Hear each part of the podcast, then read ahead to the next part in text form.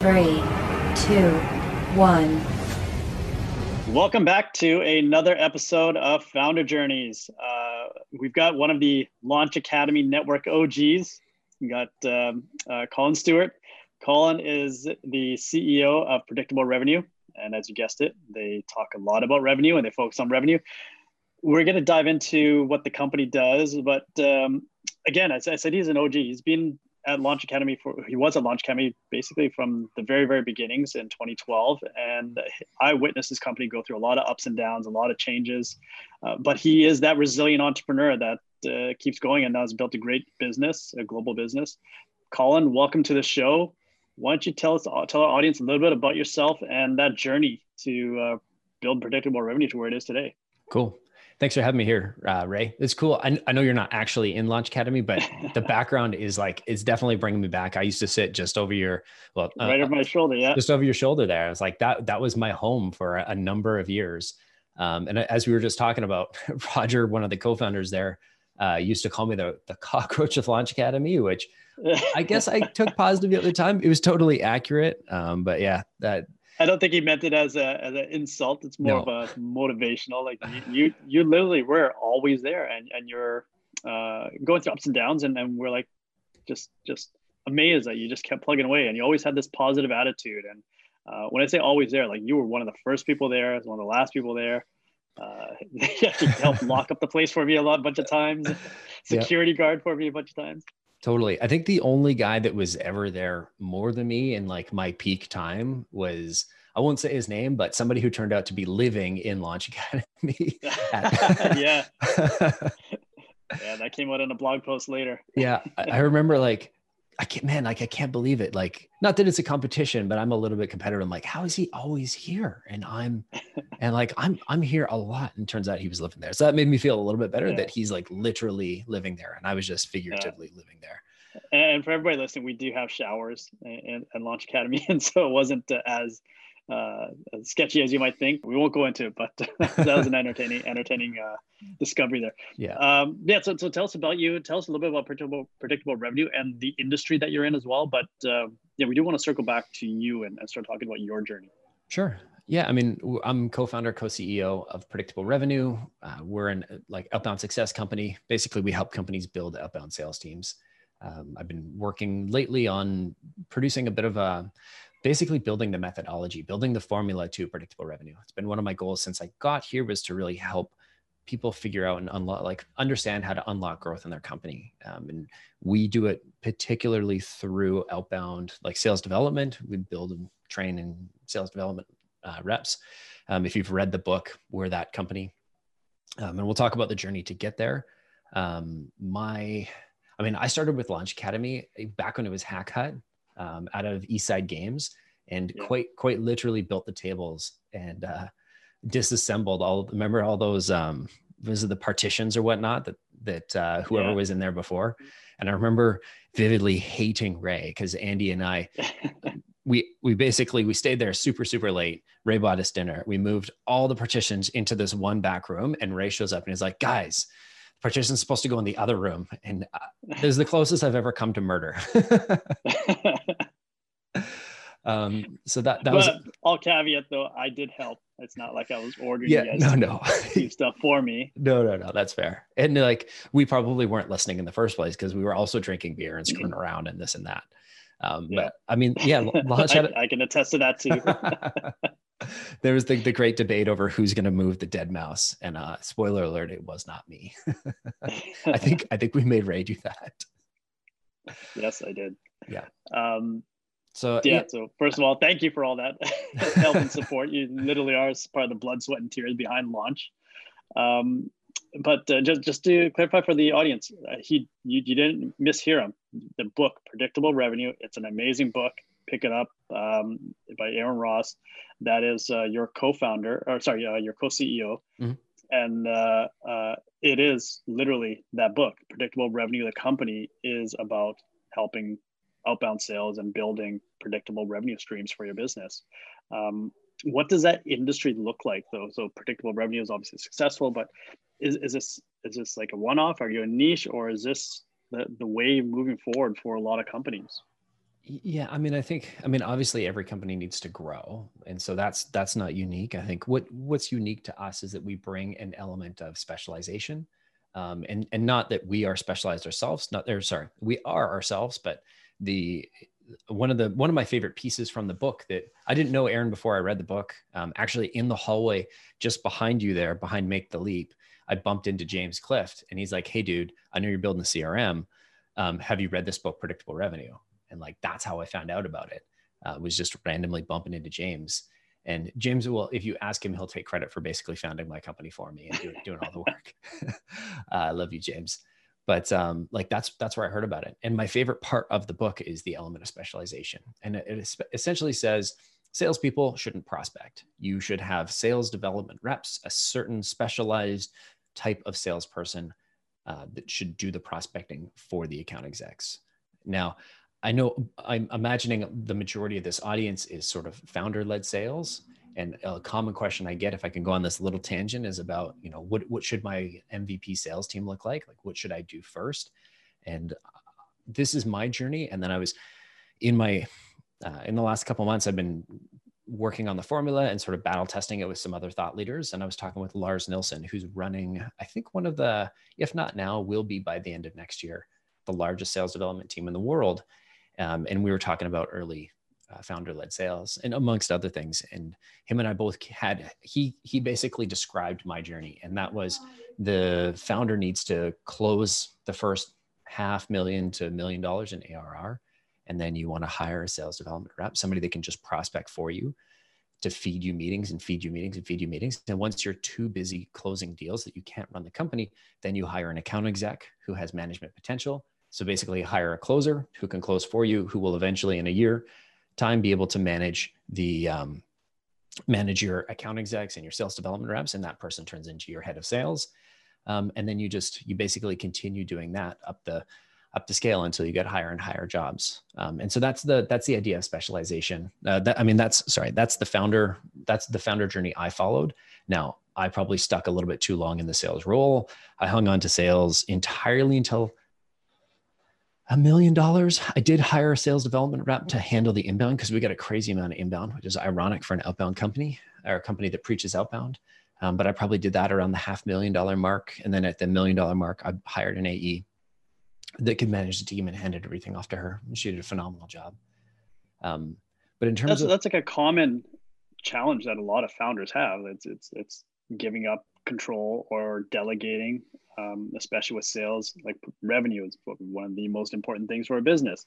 And so, um, especially the founders that really get entrenched in sales, it's hard to detrench yourself and, and move into more of the operation side as your company grows because you're you're afraid to let go or you're afraid to lose those sales or that momentum. But that has to happen at some point, right?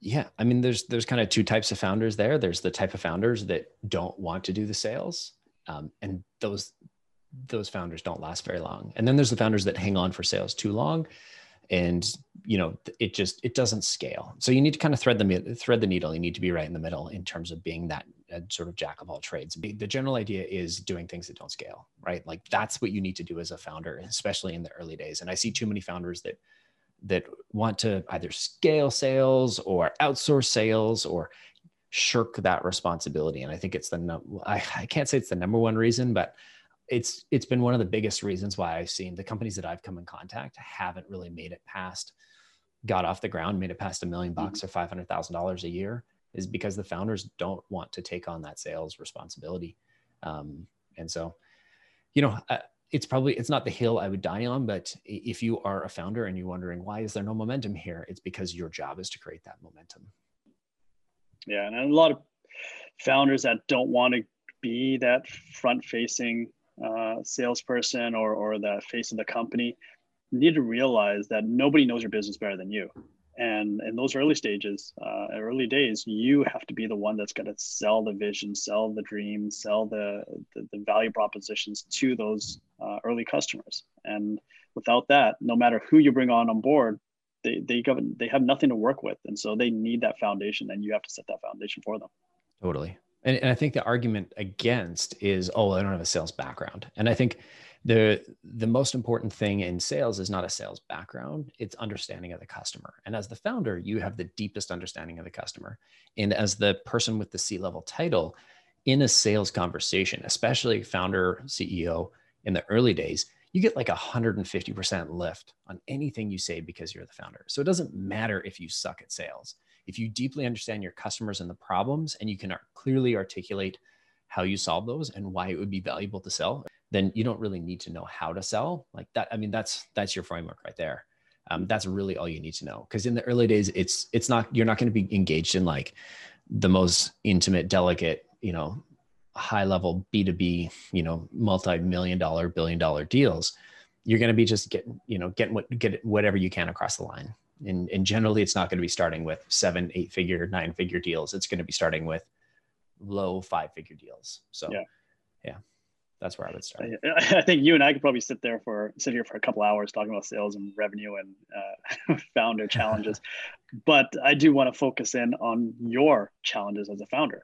Uh, what was your journey like? And, and we kind of alluded to Voltage CRM. You were you were at Launch Academy and um, meeting first reading predictable revenue, and then meeting Aaron, and then uh, kind of morphing and changing the business into what it is today. So let's talk about your journey and the ups and downs and challenges that uh, you had to face. Sure. And so I, I joined, I mean, I started the company in 2012 and I was still working full time as an account exec, territory manager, area manager uh, for a fairly large public company. Um, but we were effectively selling diesel generators and renting, selling, renting diesel generators, welding equipment, et cetera, et cetera.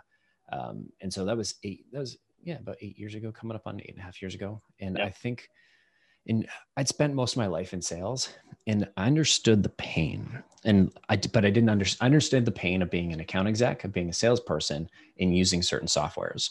And I think I did a good job of like, I thought constantly about the pain and problem. The first mistake. So I'll give you the quick journey and then I'll talk, I'll highlight like where I, can I swear? Yep. Yep. And talk about where I, good. talk about where I fucked up because there were some like pretty serious fuck ups here.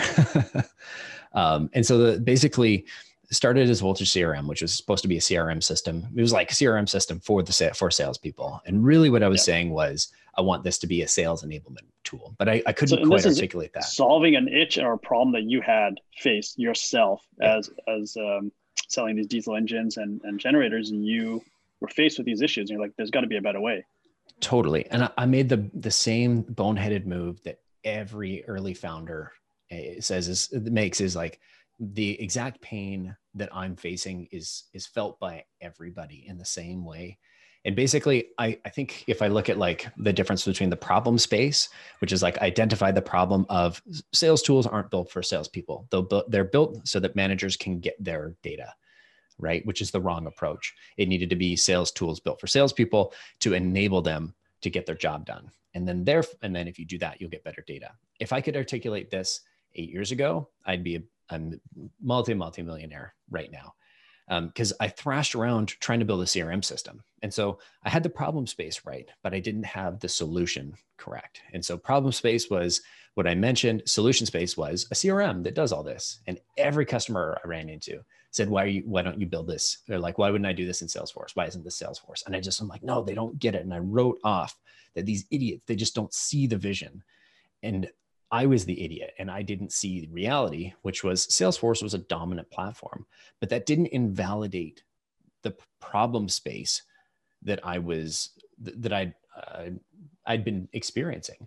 And I think the first biggest fuck up was the fact that I when I was I read the I read about product management and how you do customer development and just customer discovery. And I think the challenge I ran into was my mindset going into that customer discovery was really more customer validation. And it wasn't it wasn't even customer validation it was colin's idea validation. It was mm-hmm. here's this cool thing i built isn't it cool? And ray's like yeah yeah that's kind of cool. And then so we went out and built it. And then when i came back and i was like hey ray here's what i built. Would you give me like you know 10 bucks a month for this? And he's like oh no i'm using insightly or base or pipedrive or salesforce.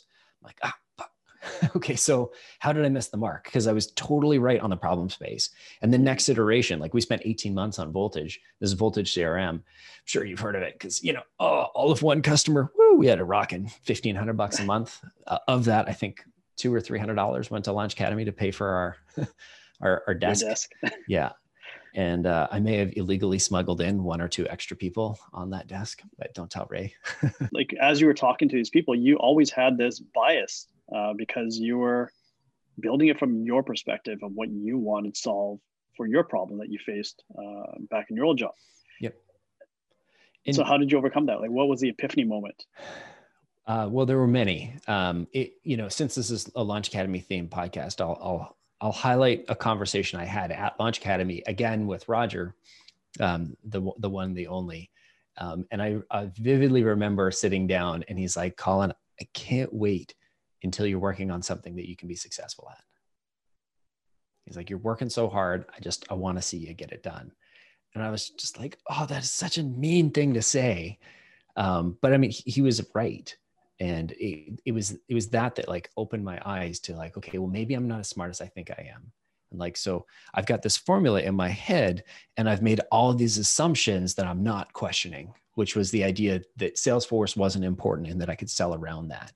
And i was very close minded or i had blind spots that i i didn't realize that i was you know not like th- there was a great product opportunity in front of me and I wasn't seeing it because I had these blind spots. And I think the sort of first great value of Launch Academy was not just the network of individuals, but it was the people there to challenge me and tell me when I was being a dumbass. Yeah, it's, and so it's unscripted collisions or or conversations that you have that uh, can be those epiphany moments, but it's it's hard to recognize them in the moment. But uh, in, in this case, that did open up your eyes, and, and you were able to um, kind of re-examine what you're building. But what did that feel like? Like you, you, you were probably like a good year into it before you had that conversation.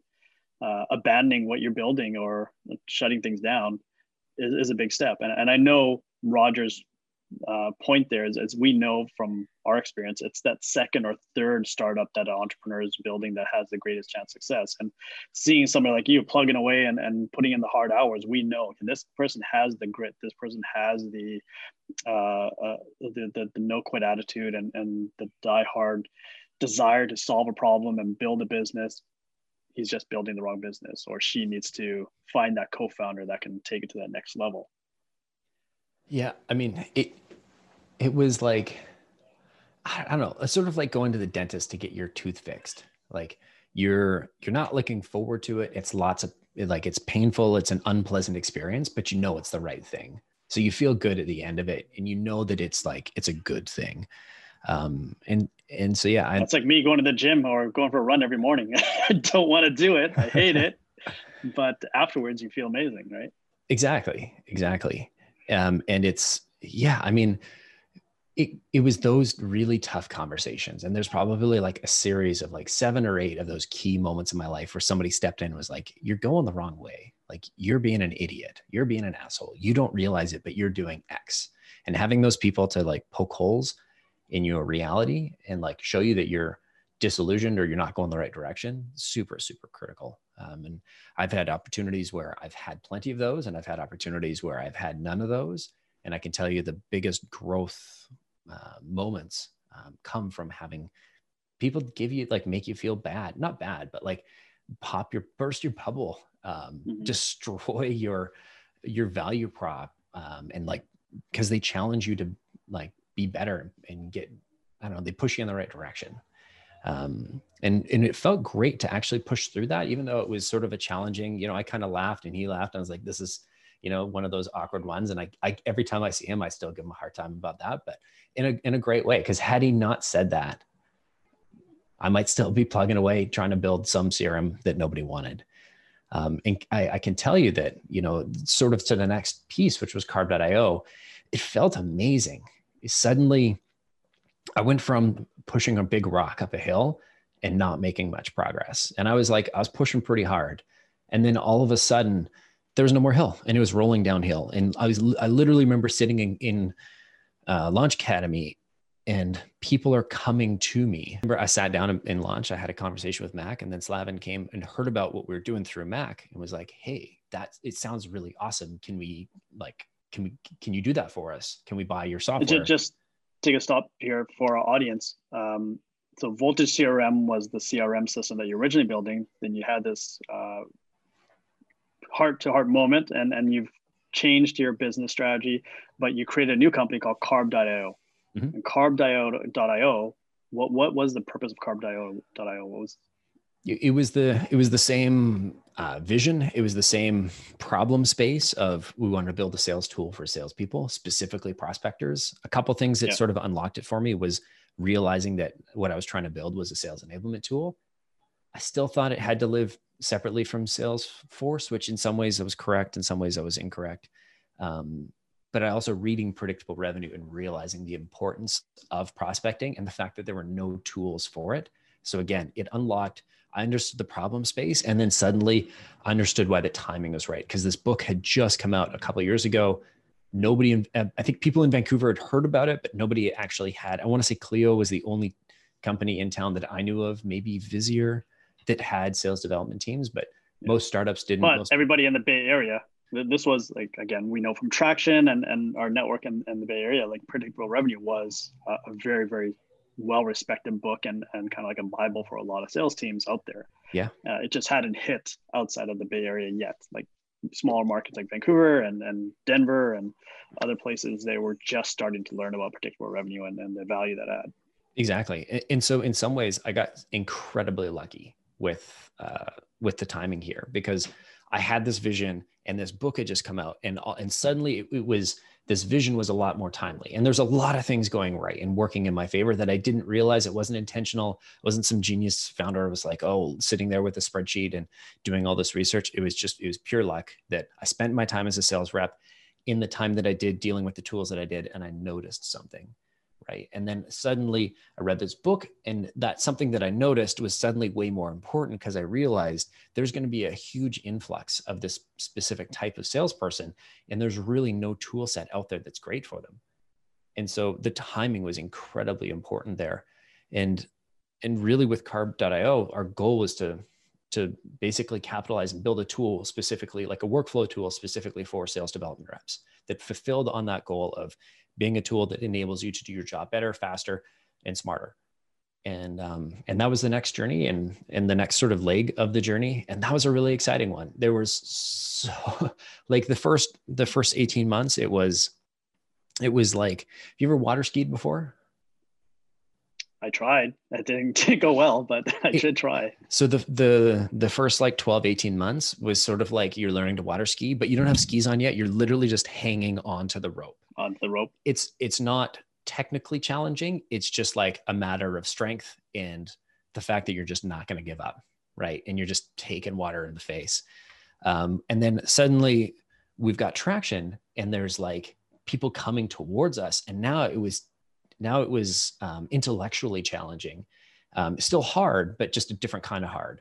And we had customers, we had so many customers coming to us. I think at one point in the summer of 2014, we went from when we when we first launched the product and way too early with just yeah i i made a mess of so many things um, and and some of them were engineering problems but they were um, engineering problems that i caused by decisions that i made in terms of prioritization and what to prioritize and how to build things and like just so if i if i'm talking about oh we didn't execute from an engineering perspective i don't blame our engineering team. I blame obviously myself because it was at my direction to like don't go back and fix the fix the bugs and don't go back and do all that refactoring. But we went from in the summer 2014 we went from zero to 45000 monthly recurring revenue in about a six week period. And that was like on like all of a sudden rocket ship growth yeah yeah, oh, I, I want to say I can't remember. I haven't looked at the data recently, but I want to say it peaked at like 60k or something like that, which was well on the way to a million dollars. And that was like within the first couple of months. And so like, you know, I felt product market. I felt really, really strong product market fit. And I think there's sort of degrees of product market fit where like you, you know, sort of like there's zero and you don't have product market fit, and there's one and you have product market fit, but it's not strong. And then there's like a 10 product market fit which is like Uber or when like I was I was part of through our company I was part of the Uber Eats launch and we helped them roll out Uber Eats to the top 50 cities in North America and man the product their product market fit for that product was insane like we had a we were running email campaigns for them and they had like a 30 to 40% response rate.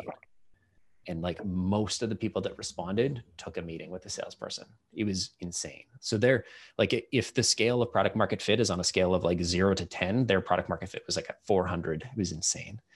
But with carb our product market fit we were up at like an 8 um, we just didn't execute. And so the first the first learning was like trying to figure out how to distill an insight into a product. And that was like a huge journey there. The next piece was the tactical how do i build an engineering team? How do i make good decisions around people around process um, around technology? And i just i didn't i didn't make great decisions. I look at what my co-founder and i uh, preston preston did a valiant job.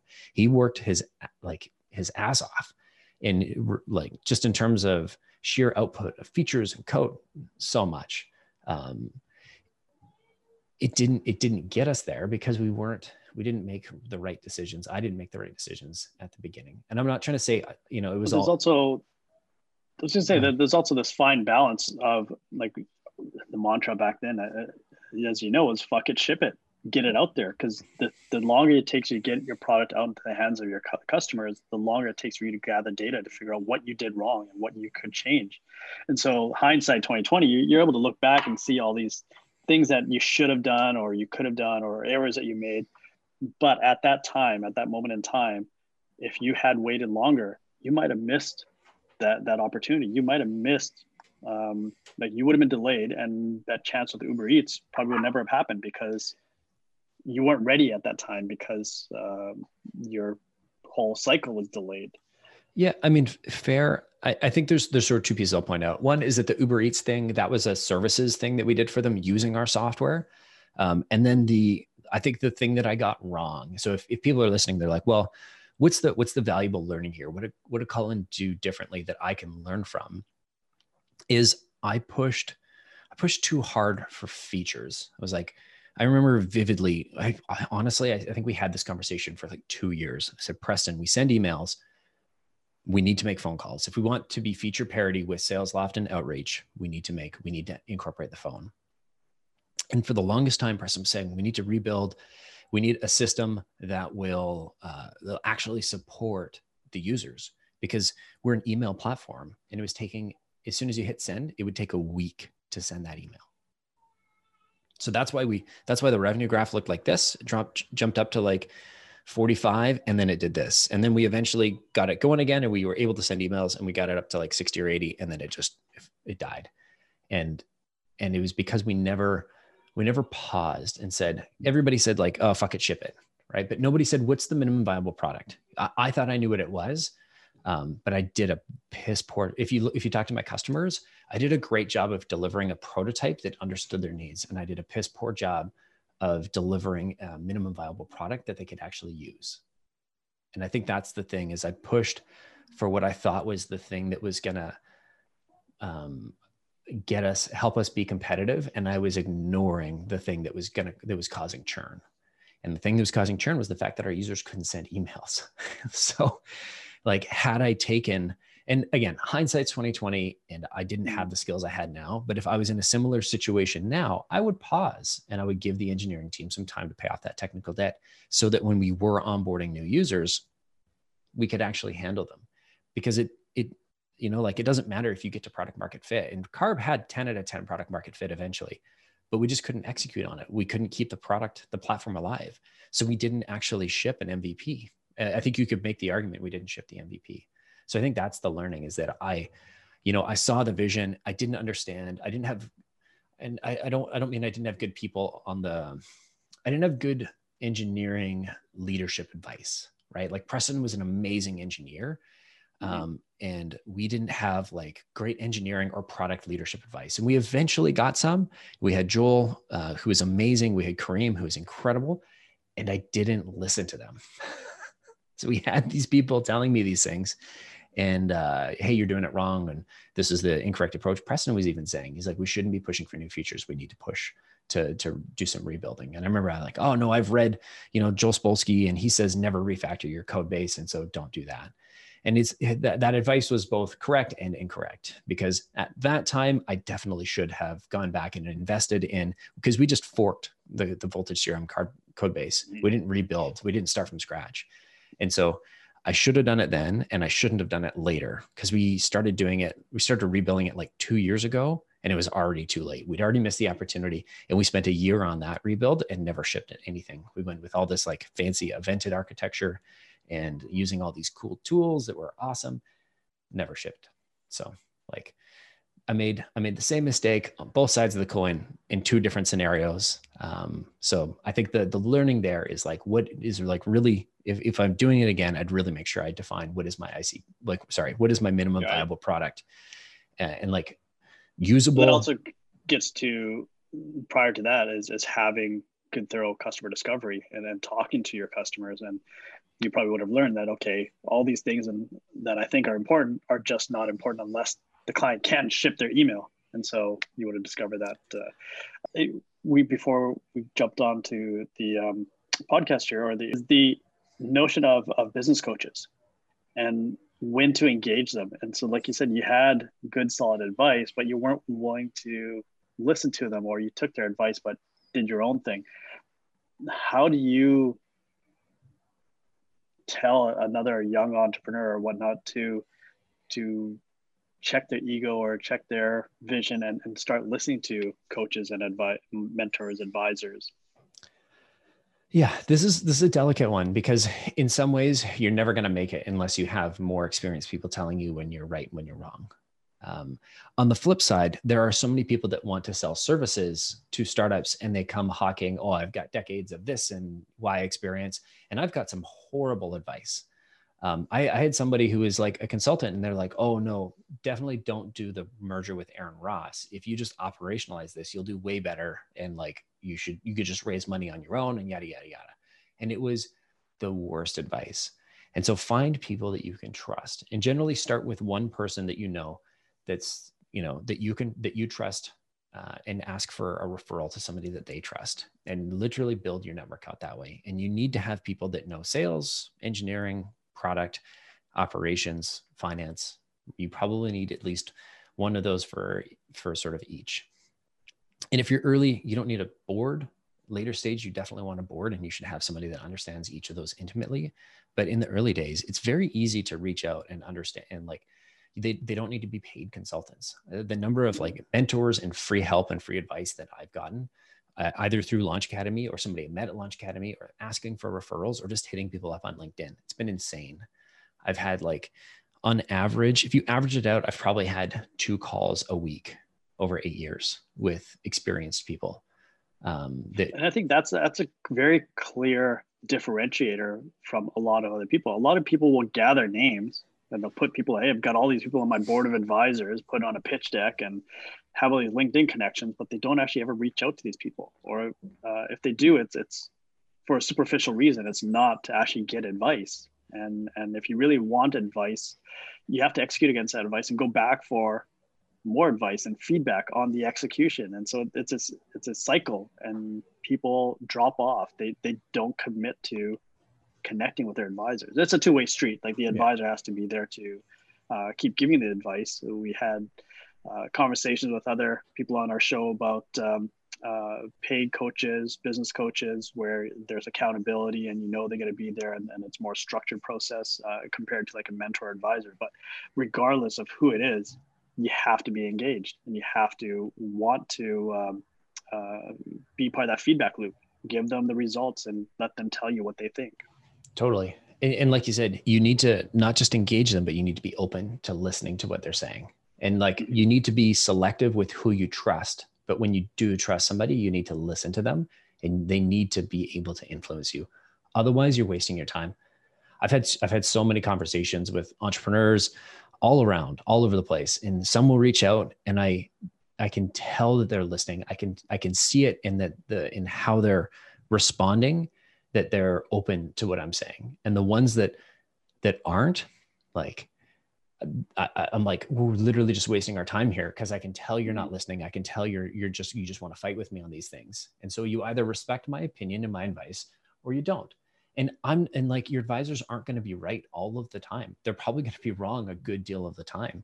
And it's you've got to sort of judge when somebody has a real accurate depict like uh, picture of the scenario of what you're the situation you're in, and you have to make that call. But yeah, I think if I look back to the biggest mistakes I made and things that I could have done better and will do better next time. It's finding the right, finding people I trust and listening to them. Yeah, it's probably one of the most critical things when it comes to uh, working with advisors is is having trust both ways, two way street, but mm-hmm. also mm-hmm. the willingness to learn. Nobody knows your business better than you. That's that's hands down. An advisor, mentor, no matter who it is, they don't live and breathe your business like you do. But at the same time, as you pointed out, if, if your advisor or mentor is giving you advice and it's just going right over your head or you're closed off, you don't want to listen, they're not going to be engaged moving forward. Like I know from my perspective, I sit with so many entrepreneurs. If they're not listening to me, it's okay, great. You got your 30 minutes today. Uh, very unlikely that may give you another 30 minutes because I got 20 other entrepreneurs that want my advice that will probably sit there and have a proper dialogue with me. And and it doesn't necessarily have to be just sit there and yes, yes, yes, take Ray's advice have a two-way dialogue. Tell me why you don't think these are going to work. Educate me more about your business, more about what you're learning, and then I might be able to chime in with other aspects. Mm-hmm. Um, Colin, this has been an awesome dialogue and conversation. Uh, like I said, I think you and I could probably sit for hours talking. I want to wrap this up with two specific questions. The first one is uh, a tool, app, or resource that has been extremely valuable for you as an entrepreneur in your journey that you think our audience should know about. Yeah. Um, so I'm going to give you a, a different answer. I'm going to answer that question differently because I feel like too many times people have a pain. They've got their, there's something they're stuck on, and it's too easy. They take the easy route and they say, "I'm just going to buy a tool," because mm-hmm. mentally I feel like I'm solving the problem if I spend some money on it. But that's never the case. And so the actually I'm going to totally cheating. I'm going to have three books. The first book that every entrepreneur sh- should read that's managing people is Extreme Ownership, and that's basically the it sets you the mindset that everything, every decision in the company, every action in the company is your responsibility. And not that you need to micromanage, but you need to own the outcome of those results, even if you weren't the individual that was um, running them and you weren't responsible for doing them. You were responsible and accountable for putting that individual in that seat, giving them the training they need, giving them the sort of operating system that they had. And so you need like that, that one concept, that idea has been super instrumental in how I work with my team, how I see the business, and it's helped me so much. It's a bigger lift mentally because it means you actually have to own up to the shit. Um, but it helps you sort of, it's that moment in the matrix and you take the red pill or the blue pill and you take the, I can't remember which one he takes, but you take one of the pills. The pill. Now you, now you see into the matrix and you're like, oh, crazy. Like uh, when you, when you look at it through that lens, it's real, it's a real eye opener. The second one, if you're hiring, Who, the book is from the author of Top Grading. If you're hiring people, you need to be following the Who process. The book is like 10 or 20 bucks. Go buy that book, follow that process. It was an entire game changer. Literally implementing that meant we hired better people that stayed like it doubled the life instantly, doubled the average lifetime of an employee and customer. Um, and then the third book is for when you get a little bit bigger. Once you hit the say one to two million dollar range, you should be thinking about this, but it's still a worthwhile read when you're sub a million. I read it back then and I didn't get it and I didn't understand why it'd be important. And that would be there's a couple of different books, but it's traction. It's about the EOS entrepreneurial operating system. And uh, we've recently implemented it. We're at about 50, 60 people, and it's been a game changer for us just in terms of how we run the company. Um, yeah, it's cut down costs because we're we're a lot more efficient. We see the world better. I've got better information everybody's better aligned. We're doing a better job with our customers. So we're about a year into that journey. It's going to take time because um, there was some baggage of us not doing things correctly. Mm-hmm. Um, and again, we did we haven't adopted it entirely blindly, but there's some really great concepts in there around getting your values aligned and how to come up with your values, to how to run meetings with the L10s. To the thing that was most impactful on us uh, was probably the L10s but also the um, how you like basically how you plan and run the business from like uh, planning and yeah planning perspective like we were doing uh, okrs before and we switched to this because OKRs are sort of just one piece of like, okay, every quarter you got to do this. Whereas EOS provides the like, here's the journey, here's the things that you do every month, every three months, every year. And that's the piece I loved about it. Now it's not going to be right in all instances, but we now we're spending time working on our products and innovating on our products and our services as opposed to like how we run the company, which has been tremendous. Especially when you start getting in that over 50 uh, headcount, you need to have the structure in place. Yeah, I wish I did it at 20, 25 people. Would have been way more helpful. But not way yeah. more helpful. It would have been exceptionally helpful had we started it then. Colin, it's been awesome conversation. Uh, you've been really generous with your time and, and the advice and insight and, and transparency of the journey. Uh, we're now at that point where it is your turn to um, put in your call to action. What can our audience do for you? Yeah, I mean, if you're if you're looking for advice on on sales and growing a company, um, hit us up, follow us, follow us, subscribe to our YouTube channel. Uh, I go live on there pretty much every Thursday. It's sometimes it's somebody else in the company, but we're live on there every Thursday, answering questions, doing stuff like this. We bring on great guests. We do like mini webinars. Got tons of great content coming out on the YouTube channel. So follow us there. And if you need a hand building a sales development team, uh, feel free to reach out. Hit me up on LinkedIn name's Colin Stewart. I'm sure Ray, I'll throw a link somewhere. Yeah, we'll have the links up, but definitely like you're one of the companies that has consistent content out there on YouTube. You're on there. You're actively on there. There's lots of valuable content um, and actionable content. That's one of the most things, most important things. It's, it's a lot of times people talk about things that are just high level or or superficial. You guys get into things that you can actually turn around and implement your business right away, and that's super valuable. Thanks, Ray that's the goal. Awesome, Colin. Thanks for joining us on, on Founder Journey. We'll hopefully see more from Predictable Revenue online. Right on, man. It's great to see you again.